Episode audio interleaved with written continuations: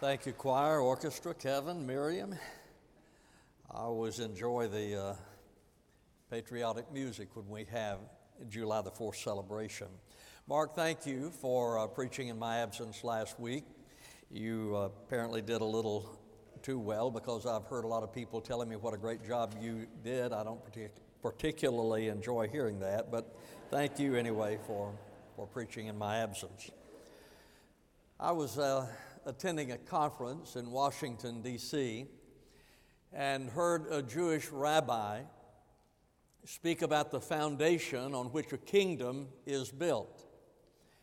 And he contrasted the kingdom that was built by Nimrod and the kingdom that was built by Abraham. Nimrod built a kingdom on mankind, on humanism. Abraham, on the other hand, built his kingdom on the foundation of God. I feel that is the struggle we have in America today because we are trying to decide are we going to have a country that is built on the foundation of God or are we going to have a country that is built on humanism or secularism?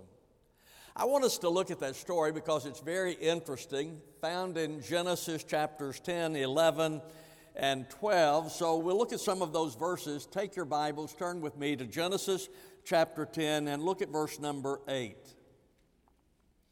Now, Cush became the father of Nimrod. He became a mighty one on the earth. He was a mighty hunter before the Lord, therefore, it is said, like Nimrod, a mighty hunter before the Lord. Now, look at chapter number 11, verse 1.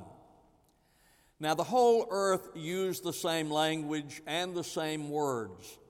And it came about as they journeyed east that they found a plain in the land of Shinar and settled there. And they said to one another, Come, let us make bricks and burn them thoroughly. And they used brick for stone, and they used tar for mortar. And they said, Come, let us build for ourselves a city and a tower whose top will reach into heaven, and let us make for ourselves a name lest we be scattered abroad over the face of the whole earth.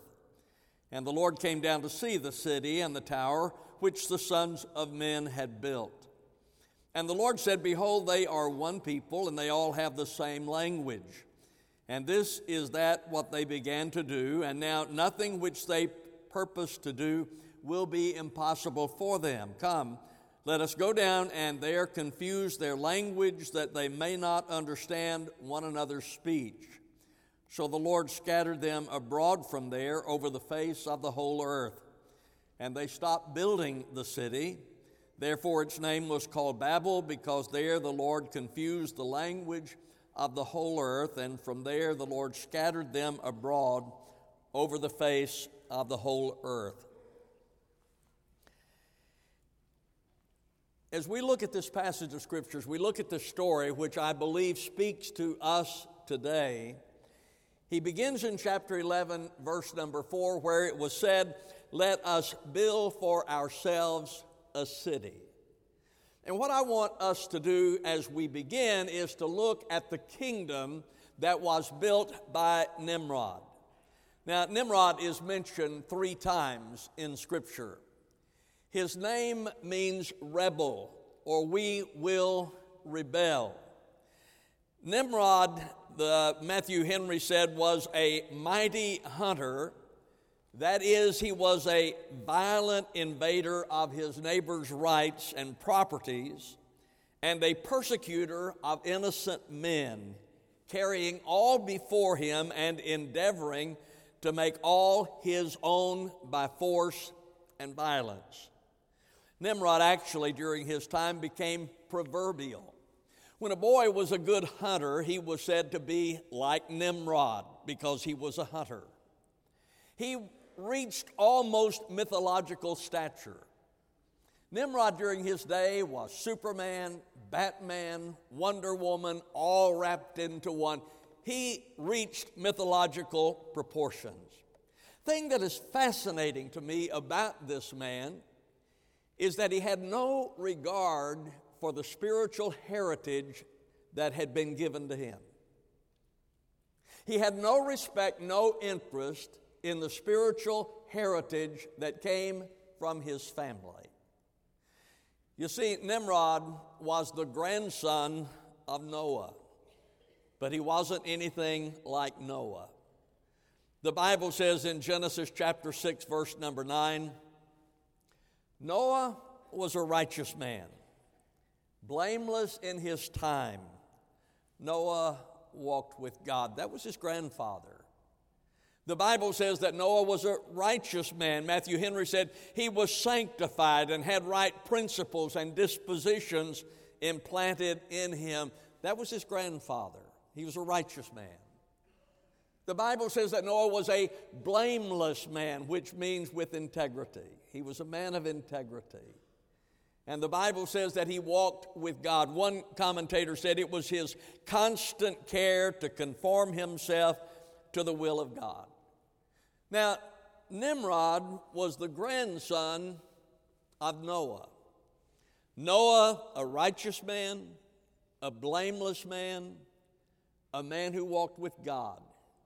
But Nimrod was nothing like his grandfather. He had no interest in the things of God. He was not committed to the Word of God, had no appreciation for the heritage that had been given to him.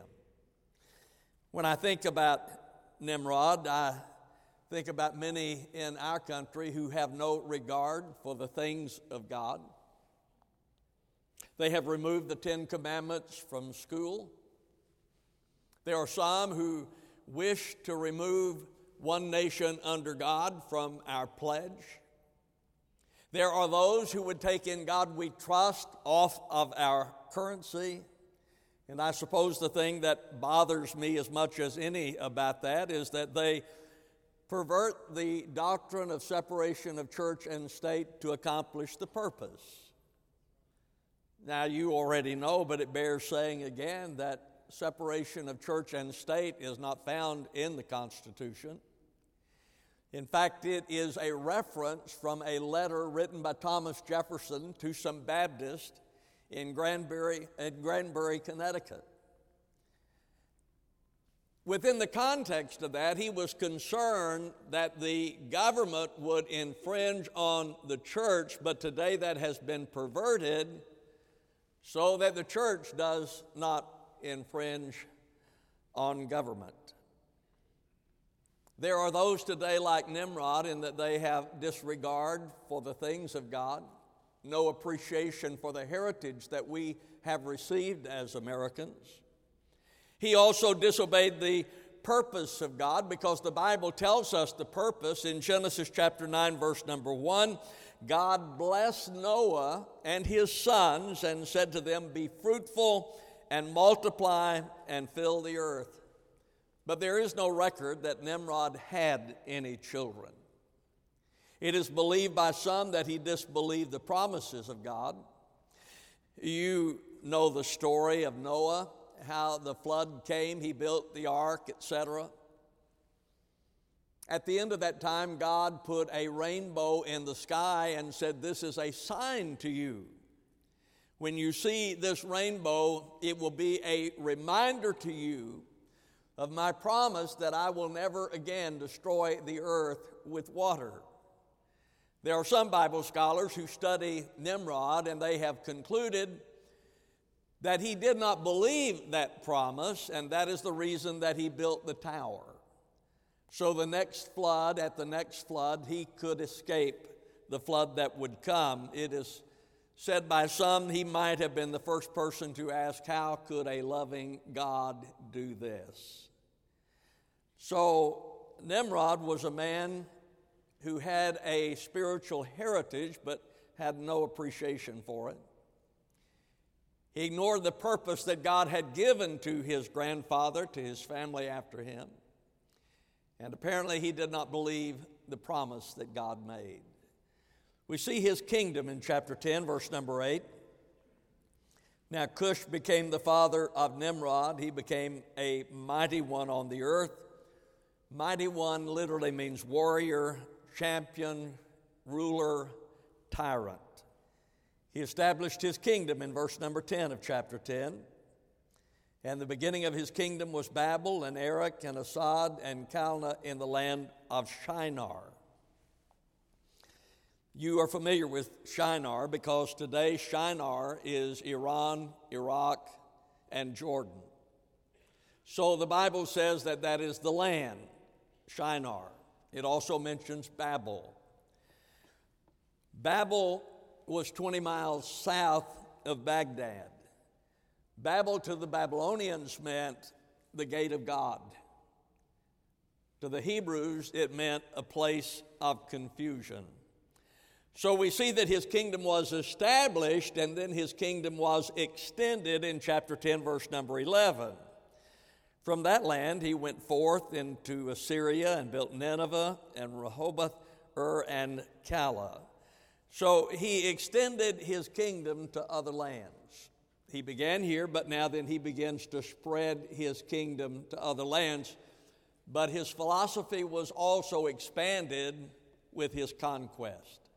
And all of these places that are mentioned here became centers of paganism. So, whenever you look at the history of Nimrod, he, ex- he expanded his kingdom and he also extended his philosophy, which was anti God. Now we see his worldview in chapter 11, verse number 3. And they said to one another, Come, let us make bricks and burn them thoroughly. And they used brick for stone, and they used tar for mortar.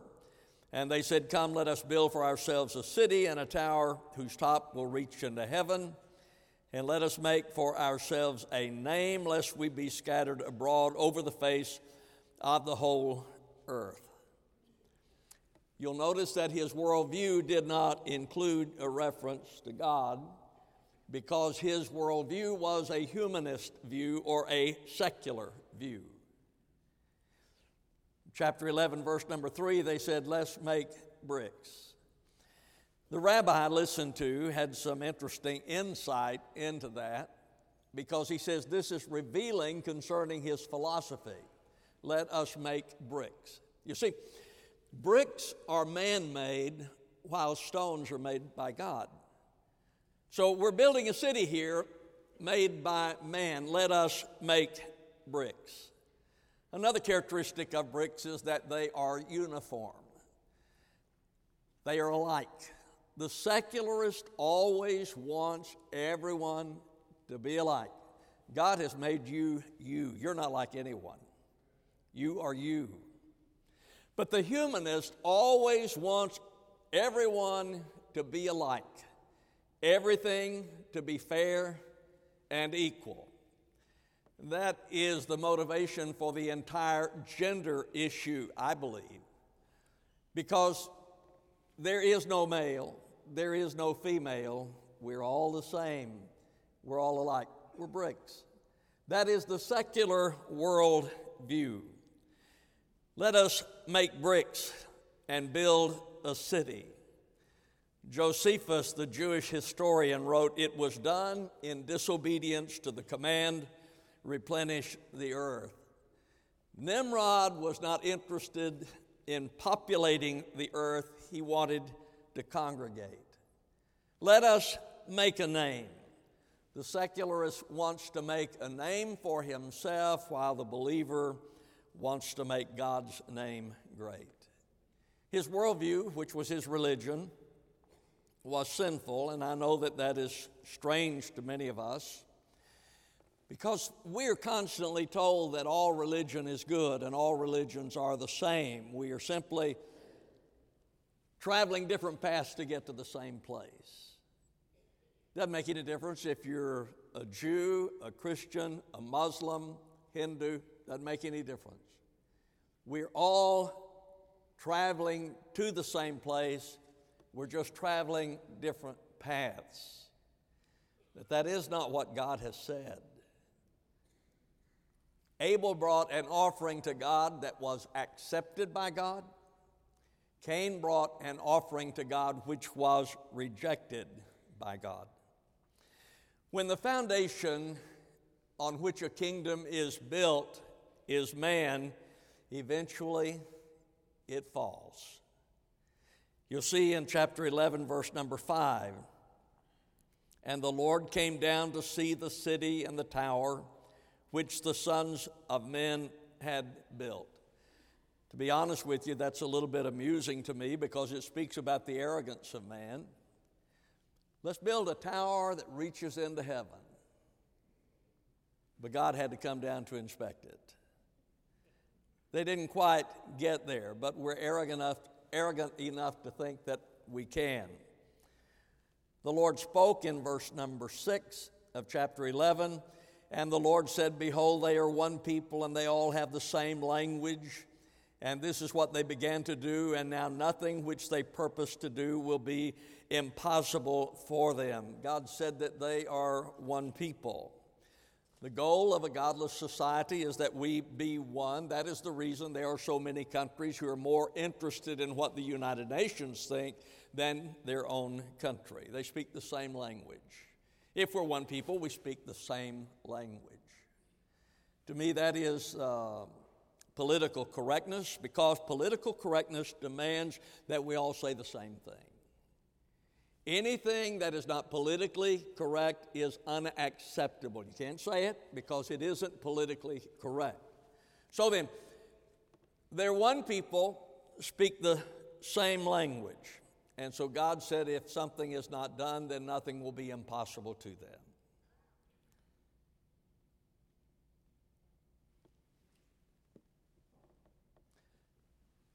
Folks, if you think you can peacefully coexist with this philosophy, you're badly mistaken.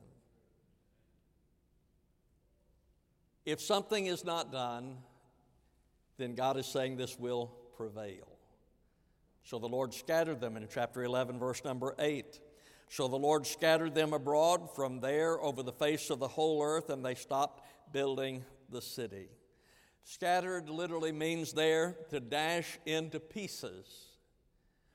Whatever is built apart from God is doomed to fall. That's what happened to atheistic communism. It was a system that was built apart from God, and as a result, the foundation was faulty and the kingdom fell. So, that was the kingdom built by Nimrod on a foundation of man. But then that is contrasted by the foundation and the kingdom of Abraham. We see God's command in chapter 12, verse number 1 to Abraham. Now the Lord said to Abram, Go forth from your country and from your relatives and from your father's house to the land which I will show you. So Abraham then was instructed that he was to separate from this godless environment in which he lived. Matthew Henry said his country had become idolatrous. His kindred and his father's house were a constant temptation to him, and he could not continue with them without danger of being infected by them. Therefore, God said, Get thee When the pilgrims came to this land, it was so they could come to a place to worship God freely. They wanted a place where they could worship the Lord. So God gave the command to Abraham, all right, you're going to have to get out of this place where you are. And then we see God's plan for a godly nation in chapter 12, verse number 2. And I will make you a great nation. Nimrod wanted to build a city that reached to heaven, but God said, I will make you a nation. Nimrod looked to man to build a kingdom. God said, I will make you a great nation. God goes on to speak about this nation that he would build in chapter 12, verse 2, and I will bless you. A nation built on godly principles is a nation that is blessed.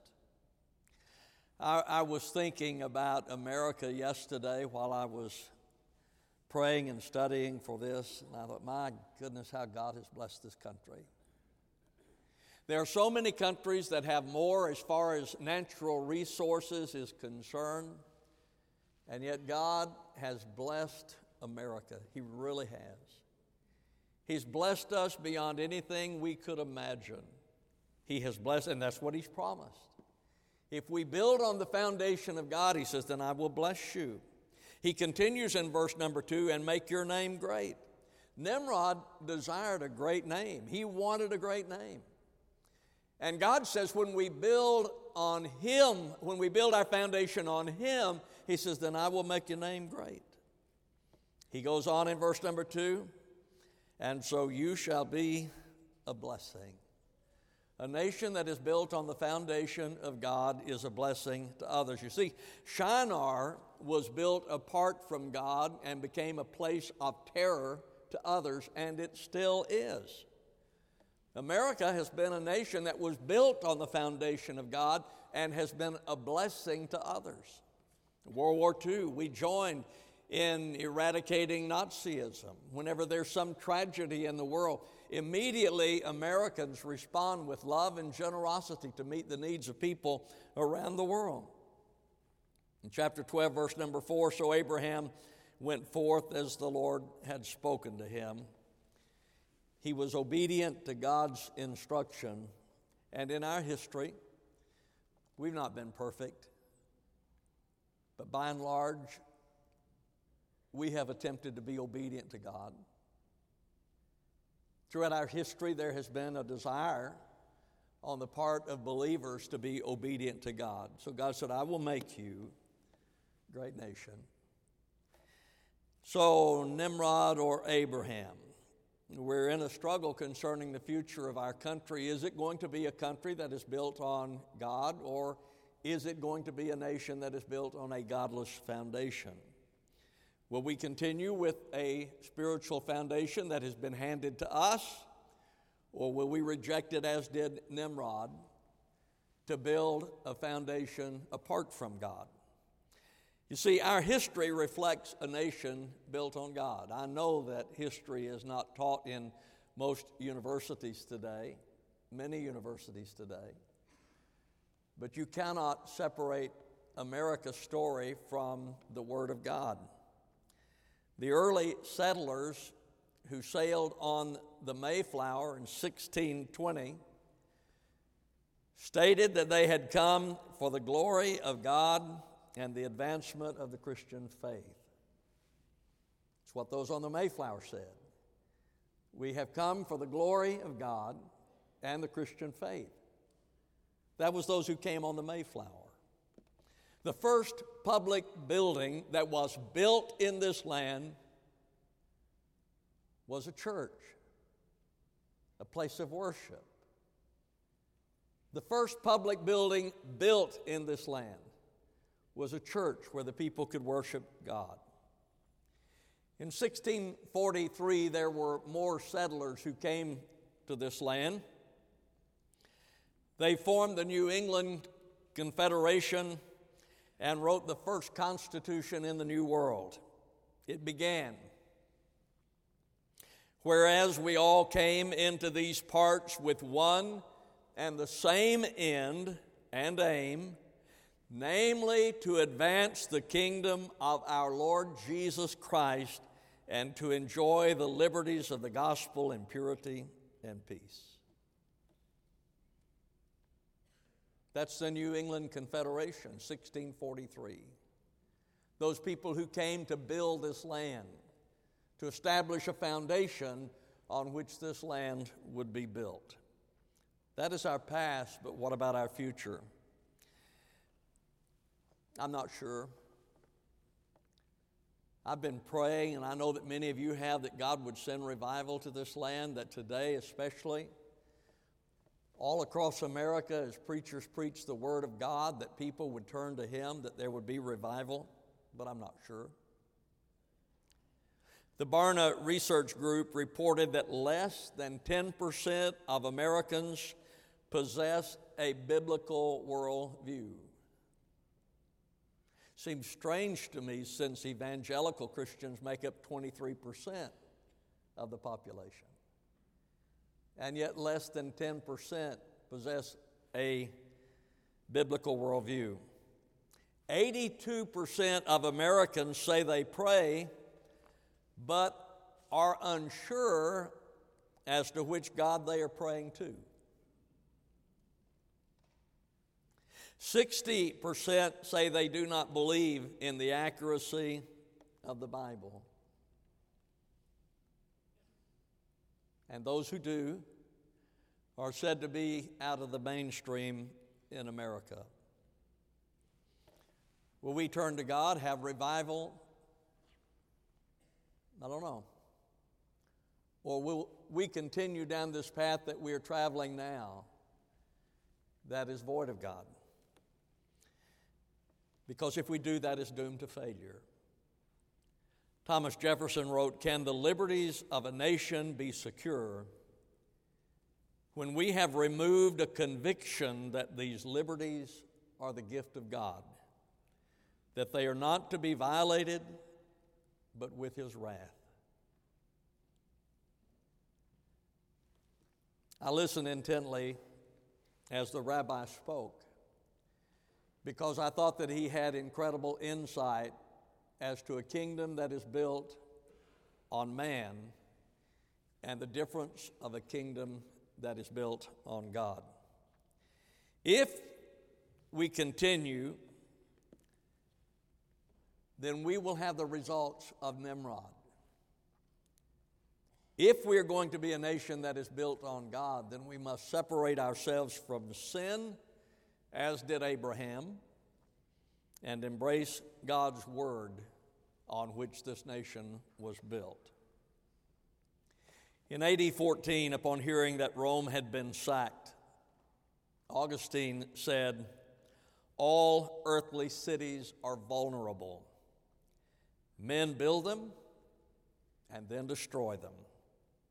At the same time, there is a city of God that men did not build and cannot destroy, which is everlasting.